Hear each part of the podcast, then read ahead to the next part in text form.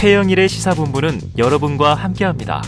짧은 문자 50원, 긴 문자 100원이 드는 9730. 라디오 어플 콩과 유튜브는 무료로 참여하실 수 있습니다.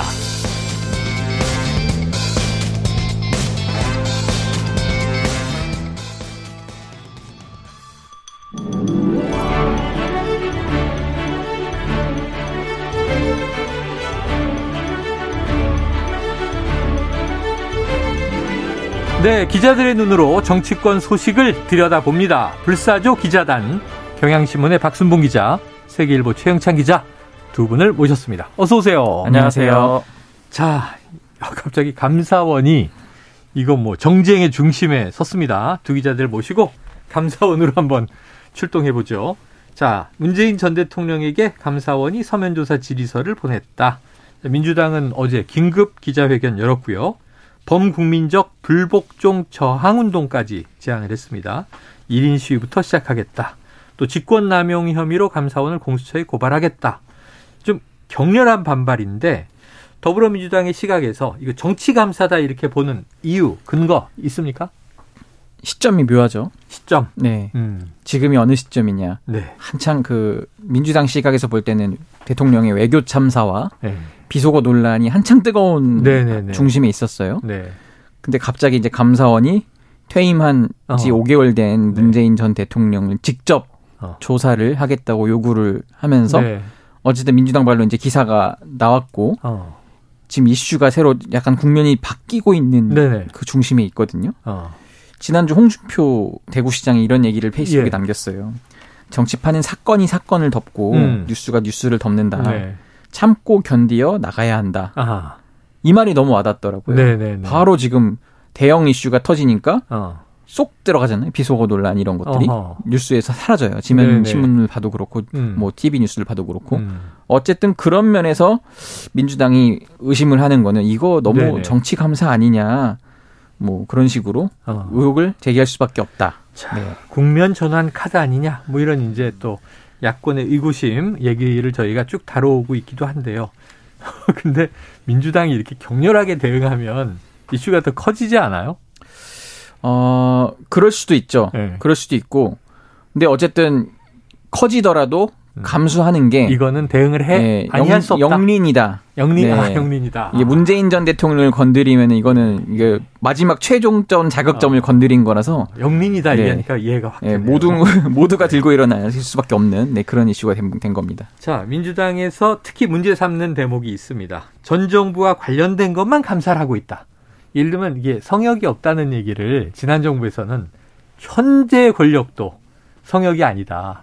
그러니까 현 정권도 수사하라 이런 얘기 문 대통령이 예. 당시에 윤석열 검찰총장에게 했잖아요. 네네. 그래서 아니 현 정부의 성역 없이 수사했는데 왜 조국 사태 때 우리한테 뭐라 그래? 이렇게 이제 추미애 장관하고 격돌했던 거 아니에요? 네. 자, 그런데 이제 지금은 전 정부만 감사를 한다. 청와대 안보실, 국정원, 방통위, 권익위, 전 정부가 임명한 기관장이 있는 곳에서만 지금 34개 동시다발 감사가 있어요. 네. 형평성 문제 제기하는데 어떻게 보세요? 그 문제가 있을 수는 있죠. 그러니까 음. 이제 감사원의 프로세스를 조금 이해를 하셔야 되는데요. 네. 감사원은 이 1년 동안 이 감사 계획이 있어요. 아, 그뭐 특정 부처에 대해서는 우리가 뭐 2년 전에 했으니까 이건 내년에 하겠다. 뭐 이런 음. 거라든지 아니면은 이제 국회에서 상임위에서 이제 이거는 문제다.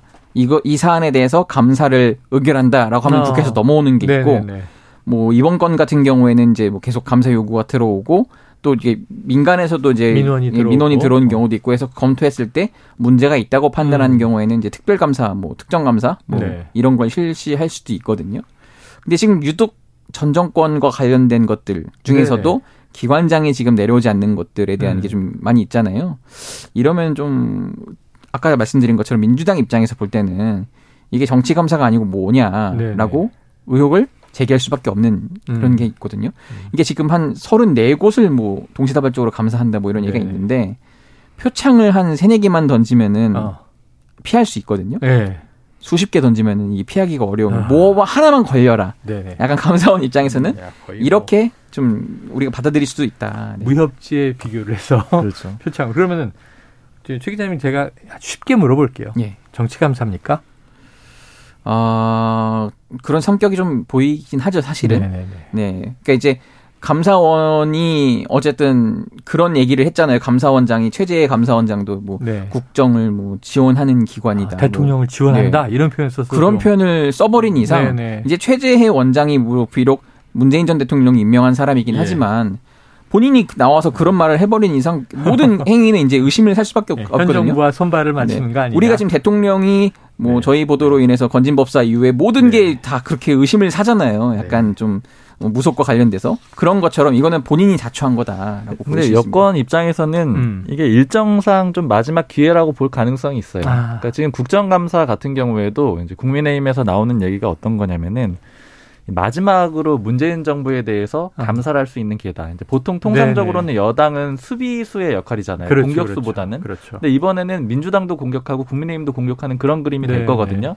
마찬가지인 거죠. 감사원이 지난 이 과거 행적에 대해서 감사를 하는 거다 보니까 문재인 정부 시점하고 좀 겹치게 되는 겹치죠. 그런 기관들이 네네. 나오게 되는 거고 그러니까 이제 이걸 좀 근간으로 해서 이걸 좀 명분 삼아 가지고 지난 정부 적극적으로 감사하겠다 이런 취지도 있을 겁니다. 네. 그러니까 지 올해도 뭐 5월 9일까지는 문재인 정부, 5월 10일부터 윤석열 정부. 네. 그러니까 문재인 정부에 대한 감사도 포함이 될 수 있고 여당은 거기에 좀 초점을 맞추고 있다. 자, 이 최 기자님 2018년에 감사원 출입을 하셨더군요. 네네. 당시에는 어땠어요? 전 정부 현 정부 감사. 그 이게 전 정부 현 정부로 나누기보다는 음. 감사원은 아까 말씀드린 대로 어, 현 정부라고 하더라도 음. 늘 감사를 합니다. 뭐 지자체에 대해 감사를 할 수도 아, 그 있고 그 지자체, 네, 그, 뭐 정부, 그 정부 부처, 부처, 뭐 공공기관 다 감사 음. 대상이어서 네. 그 정도로 좀 힘이 있는 기관이긴 네네. 해요. 그렇기 때문에 이거는 뭐 정권에 따라 뭐 그런 건 아닌데 음. 조금 의심을 살 만한 대목이 있는 게 네. 어, 2018년 되면 이제 문재인 정부 초창기잖아요. 그렇죠, 그렇죠. 4대강 사업에 대해서 또 재감사가 펼쳐지더라고요. 아, 기억납니다. 감사했는데 또 감사를 하는 거예요. 네네네. 정권이 바뀌어서. 네. 그런 걸 봤을 때 그때도 이제 이명박 전 대통령 측에서 엄청 비판을 했어요. 예. 왜 정권 바뀌었다고 또 하느냐. 4대강 사업을 뭐못 살게 굴어서 안달이냐. 어. 뭐 이런 식으로 했기 때문에 감사원도 약간 좀 그런 것에 영향을 좀 받나? 아, 제 기억에는 세 번인데 네. 문제 있다, 문제 없다, 문제 있다, 뭐 이렇게 계속 바뀌었던 예, 것 같아요. 감사 결과가 정권에 따라 바뀌느냐? 국민들이 또 의구심을 가지고 있는 거죠. 자, 말씀하신 대로입니다. 지금 이제 감사원, 민주당 각각 발표를 하면서 구체적인 상황이 나왔는데 이게 어떻게 된 거냐? 그럼 이제 서면 조사라고 서면 질의라고 나왔는데 지난주 수요일인 28일에 감사원이 평산마을 비서실에 전화를 걸었다. 질문서를 방문해서 전달해도 되겠느냐 문의했는데 동시에 또 이메일로도 이제 보냈다는 거죠. 근데 비서실은 이틀 후에 이메일을 반송 수령을 거부한 것이다. 문재인 전 대통령이 강한 불쾌감을 드러냈다. 자, 윤건영 의원이 이제 의역한 것이 아니라 무례한 짓이라고 발표하라. 사실이에요, 요거는. 지금 네. 제가 쭉뭐 취재한 대로라면은 맞는 것 같고요. 아, 이 정도는 팩트다. 네. 왜냐면은 어쨌든 지금 이게 보니까 28일 날에 연락이 왔는데 바로 음. 문재인 전 대통령한테 보고를 한 게 아니래요. 네네네. 이제 거기 현장에는 오종식 전 비서관이랑 현재도 비서관이죠. 현재 비서관이고 그리고 이제 뭐 다른 분들 한 분 더 계시고 한데 네. 그분들뿐만 아니라 어쨌든 핵심은 우리도 기사에 늘 쓰지만은 여기 네. 국회에 있는 윤건영 의원이에요. 예, 이분이 예. 이제 국회의원 시절부터 보좌관을 했고 또, 상황 또 국정 상황 실장을 했기 때문에 그뿐만 아니라 보통 이제 청와대에서 오래 좀 음. 대통령을 보좌했던 이런 인력들 이제 풀이 있기 때문에 그분들이 음. 이제 대책 회의를 해서 아 이렇게 이렇게 해서 그냥 반송 처리식으로 음. 대응하는 게 좋겠다라고 결론을 내린 다음에 음. 대통령한테 이제 30일쯤 보고를 한 거죠. 네. 사실 이렇습니다라고 했더니 대통령에게. 바로 굉장히 무례하다고 어. 얘기했다는 거예요. 그래도 조금 다른 건 있어요. 네. 이 XX 저 XX는 안 하더라고요. 아니 이게 문재인 대통령이 어, 좀 이렇게 욕하는 스타일은 아니죠. 그렇죠. 절대 욕하는 스타일 아니고. 짓, 이 정도 네. 표현이 굉장히 강한 표현이다. 네. 이 정도면 은 엄청 큰 욕인 거예요. 문전 대통령한테. 네네네. 그러니까 지금 최근에 이해찬 전 대표가 한 음. 유튜브에 나와서 이런 말을 했어요. 네. 그 문전 대통령은 평정심이 깊은 분이다. 어. 누가 절대 뭐라고 자기를 이제 비판을 하더라도 네. 눈만 꿈뻑꿈뻑한다. 어. 그런 말을 네. 했는데 그게 좀 무색할 네. 정도로 어쨌든 대단히 무례한 짓이다 이런 식으로 네. 반응을 했는데 이 정도면은 굉장히 대노를 한 거다. 대노를 한 거다. 네라고 보시면 되겠습니다. 제가 공개적으로 들은 가장 심한 말은 문전 대통령이 이제 대선 기간에 홍준표 후보하고 설전 벌이다가 그 노무현 대통령 언급이 나오니까 음. 아니 이 사람이 네, 이렇게 얘기를 하죠. 음. 그러니까 홍 후보가 이 사람이라니 그러고 되게 대들고 막 싸움이 나는데 그런 정도가 이제 심한 예, 반응이었습니다. 자 감사원의 해명도 있습니다. 전직 대통령 서면 조사를 한 게 이번이 처음이 아니다. 노태우, 김영삼, 이명박, 박근혜 모두 서면 조사했다. 자 과거 사례와 좀 같은 점 다른 점 어떤 거예요? 그 뭐 같은 점은 어쨌든 전직 대통령에 대해서 서면 질의를 넣은 거다 뭐 이런 거고. 음. 다른 점은 좀 있어요. 예를 들어 예전에는 이제 뭐 율곡 비리, 평화의 댐 아. 이제 좀 최근 분들은 잘 생각, 모르실 텐데 생각이 납니다. 네, 옛날 사안이고 그게 어느 정도 꽤 굉장히 사회적으로 이슈가 되고 문제가 됐던 그렇죠. 사안이어서 답변을 하지 않을 수 없는 뭐 실체가 좀 어느 정도 이미 드러난 상태였기 때문에 음. 좀뭐 그런 거는 답변을 안 할 수 없는 상황이 또 있었는데 이번 건 좀 다른 게요. 서해 피격 공, 서해 공무원 음. 피격 사건이잖아요. 네네, 네. 이게 아직은 조금 뭐 너무 양측 간에 이게 주장도 엇갈린 게 많고 거기다 뭐 월북 정황이 있었느냐 네. 없었느냐 그리고요 그 하나 조금 우리가 늘 그동안 좀 관대했던 부분이 네네. 그 남북 관계에 있어서는 음. 대통령의 통치 행위로 좀 받아들여지는 게 있어요. 네. 아 이거는 그냥 대통령이 통치 행위로서 우리가 좀 용인해 줘야 되는 게 있어서 넘어갑시다라고 네. 했던 부분이 있는데 이거를 지금 문제 삼아서 뭐 감사를 하고 이제 수사를 하겠다 뭐 이런 식으로 나가고 있거든요. 근데 만약에 그동안에 우리가 좀 전례도 봤을 때 남북 관계에 있어서 진짜 법대로 집행하면요. 역대 정부의 굉장히 많은 분들이 끌려갈 아. 분들이 많다 뭐 이런 아. 얘기를 있더라고요. 네. 근데 지금 이거를 현 정부의 감사원이 어쨌든 건드는 것이기 때문에 음. 법리적으로 따져 본다면은 좀 문제가 있을 수도 있어 보입니다. 네, 알겠습니다. 자, 이제 박 기자님한테 좀 여쭤볼게요. 네. 자, 오늘 출, 출근길 문답에서 윤 대통령이 감사원은 독립기관이기 때문에 대통령이 언급하는 것은 적절치 않다. 음.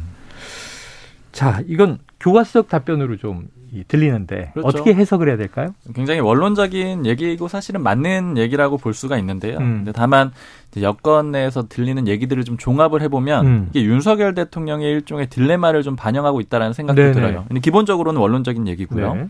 이게 왜냐면은 대통령실이나 국민의힘에서 많이 하는 얘기가 윤석열 대통령이 당선된 이유가 뭐겠느냐. 그러니까 음. 검찰총장 출신이 당선된 이유가 뭐겠느냐. 음. 시대적인 음. 사명이 있다. 네. 즉 엄정하게 법을 집행하고 또 문제가 되는 것들 감사하고 이런 역할을 기대를 할 것이다. 네. 이런 요구들이 있기 때문에 이제 어느 순간에는 아마 사정 정국으로 갈 거라고 그렇게 보고 있거든요. 네. 물론 이게 지지율 하락과도 연계가 될 수가 있고요. 음. 근데 다만 여기서 딜레마라고 말씀을 드린 게 그럼에도 불구하고 굉장히 엄정하고 공정하게 하기를 바랄 네, 거 아니에요. 네. 그러니까 또 정치적이어서는 안 된다라는 거죠. 그렇죠. 즉 결국에는 어떤 감사나 수사나 이런 것들이 정밀하게 이루어져야 되지만 그럼에도 정치적으로 보여서는 안 된다. 음. 이런 것들이 좀 윤 대통령 발언에 좀 묻어 있는 것 같아요. 음. 결국에는 개입을 하지 않겠다라는 입장을 보이면서도 좀 전반적으로는 검찰 수사라던가 또 감사원의 감사 이런 것들이 다 이루어지고 음. 있잖아요. 이런 것들 좀 왔다 갔다 하는 그런 상황을 보여주는 발언 같습니다. 네, 법과 원칙에 따른 것이고 감사원이 독립적으로 하는 것이다.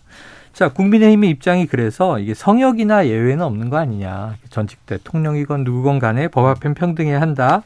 자, 강대강으로 치닫는 전국에서 양쪽 모두 전선을 지금 극대화하는 느낌이에요. 서로 우리가 분리할 것 없다. 자, 먼저 민주당 속내는 어떤 셈법이 있습니까? 이게 좀 보도를 자세히 보시면은 한 종편 채널에서 민주당 발로 기사가 나온 거예요. 네. 어쨌든 민주당이 오픈을 했다는 거는 어. 이 사안이 자신들에게 불리하지만은 않다라는 네. 것 같아요. 물론 이제 이슈가 역전이 되긴 했지만 음. 왜냐면은 그 이쪽 정권에서 어쨌든 지금 현재 구심점은 이재명 대표이긴 하지만 네. 그래도 좀 더 많은 구심점으로 사람들을 모이게 하려면은 문재인 전 대통령이 아직은 좀 힘을 발휘하고 네. 있는 편이에요. 네. 그래서 이제 다들 평산마을 가서 이제 뭐 같이 음. 셀카도 찍고 의원들이 그렇게 하는 건데 네. 그런데 지금 어쨌든 감사원이 그 영린이라고 제가 표현한 음. 문재인 전 대통령을 직접 겨냥한 거잖아요. 네. 이거를 이제 만천하에 알리면서 봐라 윤석열 어. 정부가 결국은 겨냥하는 거는 문 전 대통령이다. 네, 네. 지지층 모여달라 이런 어. 식으로 해서 뭐 범국민 저항 운동을 하겠다 이런 네, 네. 말까지 하는 건데 어쨌든 좀 뭐 친문과 친명이 이제 뭐 그 표면상으로 봉합이 돼 있다 하지만은 내부적으로는 아직도 지금 이재명 대표한테 떨떠름한 면이 없진 아, 않은데 거리감이 있어요. 이번 걸 계기로 지금 이재명 대표 메시지가 굉장히 선명하거든요. 네. 오늘도 굉장히 강경 발언들을 했어요. 네. 그런 면에서 봤을 때 이재명 대표나 뭐 이런 측에서는 이 사안이 당을 좀 규합하는 데는 나쁜 이슈가 아닌 것 같다라고 어. 또 한번 보여줄 수 있고요. 그리고 사실 주말, 주말에 있었던 다른 보도가 이걸로 인해 좀 덮인 것도 하나 있어요. 그래요? 성남 FC 관련된 아, 것들 네네네. 지금 뭐 두산건설 전 대표나 뭐 성남 뭐 팀장 이런 네, 분들이 네, 기소가 됐는데 뭐. 공소장에 이재명 대표와 정진상 실장이 공모 관계 네 그런 게 적시가 돼 있는데 이 사안이 음. 바로 다음 날 감사원 이슈로 또 덮여졌게 아, 됐거든요. 아, 어쨌든 본인이 좀 불리하고 불쾌할 수 있는 이슈가 음. 이 뉴스로 인해 좀 덮여진 것도 있으니까 네네. 이재명 대표가 계속 센 발언을 하면은 계속 그게 뉴스가 될 거거든요. 아. 그런 효과를 좀 노릴 수도 있지 않겠나라고 네. 하는 시각도 있습니다. 자, 내부 결집 효과도 있다. 물론 이제 싸우는 것에 또 어떤 명분에서 우위를 점해야 되겠죠. 그럼 박 기자님, 이게 감사원이 이번 국감 전에 중간 조사 결과를 발표하려고 했는데 이 감사위원회 반대로 무산됐다. 네. 지금 이런 또 보도도 있어서 이 시점이 지금 참 애매한데 이렇게 확장해 나가는 또 여권의 전략 셈법 어떤 겁니까? 그 국민의힘 사람이 어제 그런 얘기를 하더라고요. 네. 그 민주당이나 국민의힘 모두 서로 지금 여기저기다 불을 지르고 있다 이렇게 얘기를 하던데 이게 결국에는 전선을 계속 확장하는 그런 네네네. 국면이에요. 그러니까 처음으로 돌아가 보자면은 음. 비서고 논란이 있었죠. 네. 있었는데 이 윤석열 대통령을 비롯해서 대통령실에서 이건 사과할 수 없고 음. MBC도 문제고 민주당도 문제다 이렇게 전선 한번 확장을 시켰습니다. 네. 민주당이 거기에 받아가지고 아 그래 그럼 이거 받고 박진 장관 해임 건의안 더 올렸죠. 그랬더니 음. 또 국민의힘에서 또 받고 또 받고 그래서 이번에는 감사원 감사까지 넘어온 그런 그림이거든요. 네네. 이제 왜 이렇게 전선을 계속 확대를 하느냐? 기본적으로 보자면은 국민의힘 입장에서는 지금 사실 기댈 데가 없다라고 봐야 돼요. 어. 왜냐면은 지지율 자체가 굉장히 많이 빠졌잖아요. 그러니까 최근에 한국갤럽 조사를 보면은 음. 24%까지 윤석열 대통령이 지난주 금요일이었죠. 네. 조사 결과가 나왔는데 이제 그거 가지고 국민의힘 사람이 이런 얘기를 하더라고요. 24%라는 숫자는 예전에 탄핵 당한 다음에 음. 홍준표 후보가 받았던 지지율인데 네. 그럼 그야말로 딱 뼈대만 남은 지지율이 아니냐. 음. 그러니까 지지층 일부도 돌아갔다라고 떠나갔다라고 봐야 되기 네, 때문에 네. 이 지지층부터 잡아와야 된다 이런 얘기를 하거든요. 음. 그러니까 결국에는 문재인 전 대통령을 불러오게 되면은 사실 민주당도 나쁘지 않다라고 판단을 한 것 같아요. 왜냐하면 음. 이제 퇴임할 때도 지지율이 괜찮았고 네. 현재 윤석열 대통령의 지지율이 높지 않으니까요. 네. 그럼에도 불구하고 여권으로서는 현실적으로 당장 지지층부터 잡아야 되니까 어. 전선을 가장 크게 확대시키는 그런 그림을 그린 것 같고요. 네. 그리고 아까 최영찬 기자가 얘기를 해준 대로 지금 용산 쪽에서는 아무래도 이 비속어 논란이 너무 힘들어요. 음. 그러니까 국내 이슈도 문제긴 한데 지금 해외에서 계속 다뤄지는 것도 음. 부담스럽고 네. 특히 이제 미국은 문제 없다라고 했지만 지금 여기저기 예를 들자면 외국의 예능 프로에서도 많이 좀 다뤄지고 있고 이런 상황이거든요. BBC가 나왔고. 네. 그러니까 이 문제를 좀 넘어가고 싶은 그런 마음도 좀 있을 겁니다. 음, 그래요. 자, 지금 말씀하신 대로 이제 비속어 논란 참 이게 어렵다. 지금 대통령실 분위기는 어때요? 굉장히 좀 곤혹스러워하는 아직도. 그런 분위기가 많은데 일단 사실은 대통령실 그러니까 용산 쪽이라고 표현을 할게요. 이제 네. 용산 쪽에서는 이 문제를 가장 괴로워하는 것 같아요. 사실 아. 이제 감사원 감사 문제는 오히려 서로 좀 이 공격을 벌이는 그런 그림이 있는 거고 네. 지금 일단 어느 단계까지 왔냐면 이제 바이든은 무조건 아니고 날림이 아닌 거는 확실한 거고 네, 네. 그 다음에 이 XX도 없었던 게 아니냐 여기까지 그림이 네, 네. 온 거거든요. 그러니까 이제 이 원래 이제 보수 정치인인데 패널로도 많이 활동하는 분한테 얘기를 들었던 게 음. 용산 쪽이라고 또 표현을 하겠습니다. 그쪽에서 네. 나오는 얘기가 이제 바이든은 당연히 아닌 거고 XX에 대해서도 대통령이 기억이 없다라고 하니 이것도 음. 없었다고 봐야 되는 게 아니냐 이런 얘기를 우회적으로 네. 하더라는 네. 거예요. 그러니까 일종의 압박으로 느꼈다라는 거죠. 근데 이제 자신이 들었을 때는 이게 아무래도 XX는 있었던 것 같기 때문에 예. 굉장히 옹호하기가 좀 괴롭다 이런 음. 얘기도 들었고 그리고 모 보좌진한테 전해드린 얘기인데 이 대통령실의 모 행정관이 전화를 새벽에 음. 술에 취해서 전화가 와가지고 아 나는 바이든인 것 같다 이렇게 얘기를 하더라는 거예요. 그러니까 이게 결국 대통령실 내에서도 국민들이 느끼는 혼란만큼 네. 내부에서도 혼란이 있는데 대통령실의 기조는 정리가 된 거잖아요. 네네. 바이든은 확실히 아니고 그렇죠, 그렇죠. XX는 기억이 안 나지만 없는 걸로 뭐 보인다 이런 정도까지 네. 지금 와 있는 네. 상태거든요. 네. 근데 지금 이거를 이제 국민들이 얼마만큼 받아들일 수 있겠느냐 이 교두보 그렇죠, 역할을 해야 되는 여러 그렇죠. 사람들 입장에서는 중간에서 조금 혼란스러운 그런 상황이 보도가 됐으니까 아 이게 약간 위험하다. 행정관 넘어가죠.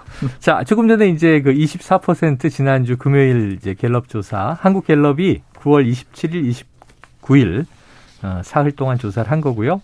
자체 조사입니다. 이 윤 대통령 직무 수행에 대한 설문조사 잘하고 있다 긍정평가 24%, 잘못하고 있다 부정평가 65%. 자세한 내용은 중앙선거여론조사 심의위원회 홈페이지를 참조하시면 되겠습니다. 자, 국감 넘어가 보죠. 오늘 어쨌든 뭐 시장 됐습니다. 근데 계속 그 일부에서도 뭐 외통위 파행 이 얘기부터 전해드렸는데 자, 박 기자님, 뭐 상임위 여러 곳이다 전선이에요? 네, 아까 제가 여기저기에 서로 불지른다라고 네, 말씀드렸잖아요. 네, 네. 그 불지른 결과물이 지금 국회 이 국감에서 네. 네, 상임위별로 다 불이 질러진 거고요. 음. 그러니까 쉽게 말씀드리면은 비속어 논란은 당연히 이 외통위에 네. 연결이 될 수밖에 없고요. 음. 그리고 이걸 가지고 민주당에서는 홍보 수석도 잘못했고 또 박진 장관도 잘못했고 뭐 이렇게 여기저기 공격을 하고 있잖아요. 대통령실 인선으로도 연결이 되니까 음. 운영위도 잘못했다 그렇죠. 이렇게 나오는 거고요.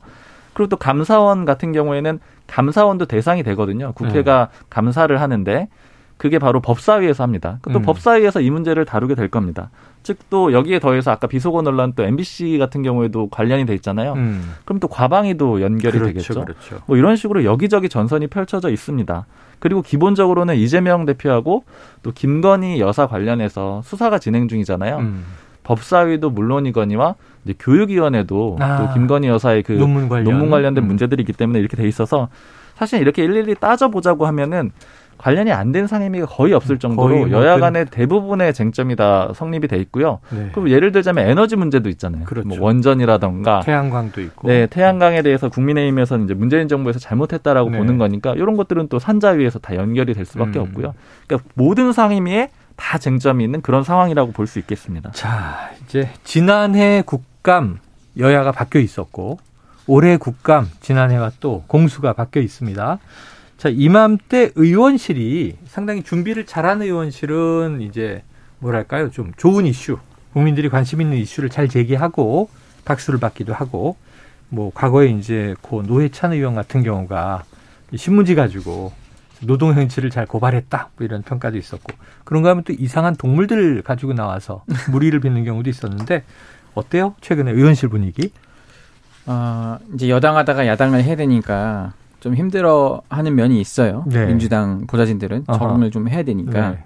좀 그런 면도 있고 어, 지금 저, 저랑 이제 주로 소통하는 원실들 같은 경우는 이제 보도 건수들을 아무래도 신경을 쓰는데 아, 이게 이제 초재선 의원님들일수록 그런 걸 많이 해요. 네. 왜냐면은 이게 결국은 다 공천이랑 연결이 돼 있거든요. 어. 공천을 잘 받기 위해서는 컷오프가 되면 일단 안 되는 거예요. 네. 현역 의원 입장에서는. 그러려면은 국정감사 끝나고 이제 원내대표가 주는 상을 또 받아야 하는데 어. 주로 이제 기준이 어 뭐 여러 기준도 있지만은 이 보도 실적이 있어요. 어, 근데 네. 이거가 옛날에는 지상파 방송 메인 뉴스 뭐 이러면 이게 음. 점수가 제일 높았고 그다음에 막 10대 일간지, 종합지, 음. 뭐 그리고 종편이나 뭐 보도 전문 채널, 뭐 그리고 온라인 매체 이런 순으로 좀 차등화를 했다가 이게 좀 문제가 있다고 음. 이제 지적이 나오니까 그러면은 그 종합적 결국은 이제 그 건수만 내면 돼요. 대신 이제 음. 온라인 매체 뭐 이런 게 아니라 예를 들어 저희 같은 경우도 그럼 종이 신문 지면에 네. 꼭 나와야 되는 거죠. 어. 그런 것들이 있어서 이번에 한 10건만 채우면 된다고 하더라고요. 네. 근데 10건 채우기 쉬운 상임위가 있는 반면 그렇죠. 좀 어려운 상임위도 상대적으로 있어요. 그렇죠. 막 행안위 뭐 이런 것들은 음. 좀 어려운데 좀 그런 것에서 좀 곤혹스러워하는 면이 있고 그리고 지금 여 이게 정확히 따지면요. 윤석열 음. 정부 첫 국감이긴 하지만 작년에 있는 일들 위주로 일단 많이 감사를 하는 거예요. 음. 그랬을 때 작년에 있는 일은 결국 문재인 정부 마지막 해라고 봐야 되거든요. 네. 그래서 이거를 막상 어 이거 문제가 있네라고 뒤집다 팔려고 하는데 봤더니 이게 다 문재인 정부 때 좀 잘못했던 거네 싶으면은 아 다시 덮, 덮는 경우도 있고 이게 좀 안타까운 좀 현실들이 아, 있는데 미묘하게 겹쳐 있군요. 네, 맞아요. 공수 바뀔 때 그런 일 굉장히 많아요. 네. 그리고 그래가지고 사실은 원래는 야당 이제 야당 반장인 입장에서 좀 많이 부담스러워요. 왜냐면은 야당이 주로 아이템을 많이 가져와서 단독 그렇죠, 기사를 그렇죠. 많이 내는 편인데 이번에는 의외로 여당 후배들이 되게 발제를 많이 해오는 거예요. 그래서 어. 봤더니 여당 의원실들이 더 신나게 어. 작년에 있는 일들을 다 문재인 정부 때 거 비판 아니냐. 뭐 네. 문정부 뭐 낭비 뭐 이런 식으로 음. 딱 제목을 잡으면은 발제가 되고 이제 채택이 되니까 음. 어쨌든 그쪽에서도 활발히 움직이고 있다. 그래요. 여야가 모두 팽팽한 것 같습니다. 자, 기자들이 꼽는 국감 관전 포인트를 좀 들어보죠. 박 기자님, 어떤 거 보면 좋아요? 저는 그냥 좀 직접 만약에 보신다면 네. 기사로 보시면 굉장히 요약해서 전달이 되잖아요. 네. 그래서 만약에 시간을 좀 내서 한 개 상임위를 보신다면은 어. 법사위를 보시는 게 법사위. 좋을 것 같아요. 감사원 문제도 걸려 있고 네. 또 이재명 대표, 김건희 여사 문제도 걸려 아. 있고요. 아. 이제 거기에 더해서 사실 이제 여당 쪽에서는 한동훈 장관이 나서게 되면은 네. 상당히 여론을 좀 유리하게 끌고 갈 수 있다는 이런 얘기를 어. 하거든요. 그러니까 예를 들자면은 국회의원 한 명은 뭐 질의를 뭐 7분, 뭐 5분 이런 식으로 추가는 5분 이런 식으로 하게 됐지만 장관은 계속해서 답변할 기회가 있잖아요. 음. 그러니까 거기에 좀 기대겠다 이런 심리들도 있거든요. 아. 왜냐하면 답변 기회가 훨씬 많으니까. 네네네. 그러니까 그런 것들도 좀 관전 포인트로 보실 수 있을 것 같습니다. 아. 아니, 원내에서 이게 참 곤혹스러워 하는데 예. 언급을 했었는지 모르겠는데 한동훈 장관을 가급적 많이 건드리지 말아라라는 게 그러니까 공식적인 지침은 아니고 네네. 사석에서 그냥 한동관 한 장관 괜히 건드려 봐야 어. 당신들 바닥만 드러난다 뭐 이런 좀 어, 말이 있었어요. 본전 못 찾는다 이런 네. 느낌이네요. 그런데도 끊임없이 한다는 거예요. 왜냐하면 그래야 이슈가 되고 기사가 되고 네. 그럴라고 법사에 온 분들이 많거든요. 아. 사실은 민주당에서도. 네. 그러니까 그 유혹을 벗어 떨치기 어려운 거예요. 네. 근데 준비를 단단히 안 하고 딱 나갔다가는 오히려 역공만 당하는 예. 경우가 많으니까 이번 국감도 사실 걱정하는 분들이 네. 꽤 많습니다. 그래요. 준비를 얼마큼 했느냐 이것도 볼 수 있겠네요. 네. 야 한동훈 장관을 눈여겨봐라. 두 분의 이제 일종의 핫 포인트였습니다. 자 이번 주에 국감회에 국민의힘이 중요한 일정이 있습니다. 자 남부지법 가처분 신청 결정을 이번 주 목요일 이후에 할 예정이다. 이번 주 목요일 이후다. 이렇게 또 시점을 네. 얘기를 해서 이게 어떤 의미가 있어요? 목요일이 딱 10월 6일이거든요. 네. 그게 바로 이준석 대표 전 대표 윤리가 예정된 날입니다. 아, 28일 날 하려다가 10월 6일 날 한다. 맞다, 네. 맞다. 네. 그래서 지금 국민의힘에서 관측이 나오는 거는 이제 법원이 그 네. 그 윤리 결과를 좀 보고 결정하려는 거 아니냐 이런 해석들도 있어요. 만약에 그렇게 된다라고 네. 하면은 굉장히 상황이 좀 골치 아파집니다. 그러니까 네. 예를 들어서 윤리에서 이준석 전 대표를 제명한다거나 네네. 아니면 탈당 권유를 한다거나 이렇게 강한 조치를 내렸을 예. 때그 최종 작업은 최고위에서 다시 의결을 한번 해줘야 되거든요. 네네. 근데 가처분이 인용이 돼버리면은 어. 윤리위의 결정 자체가 형해화되는 네. 의미가 없어지는 그런 상황이 올 수가 있어서 음. 굉장히 셈법이 복잡하고요.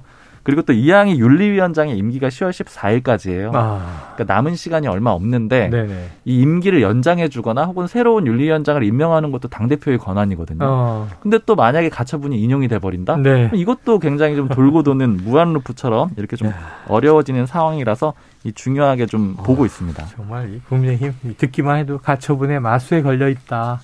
이 도대체 언제 끊어질 것이냐 쉽지 않아 보입니다. 자, 오늘 불사조 기자단 여기서 정리하겠습니다. 다음 주에는 더 풍성한 국감 내용이 막 들어오겠네요. 박순봉 경향신문 기자, 최영창 세계일보 기자, 수고하셨습니다 감사합니다. 감사합니다.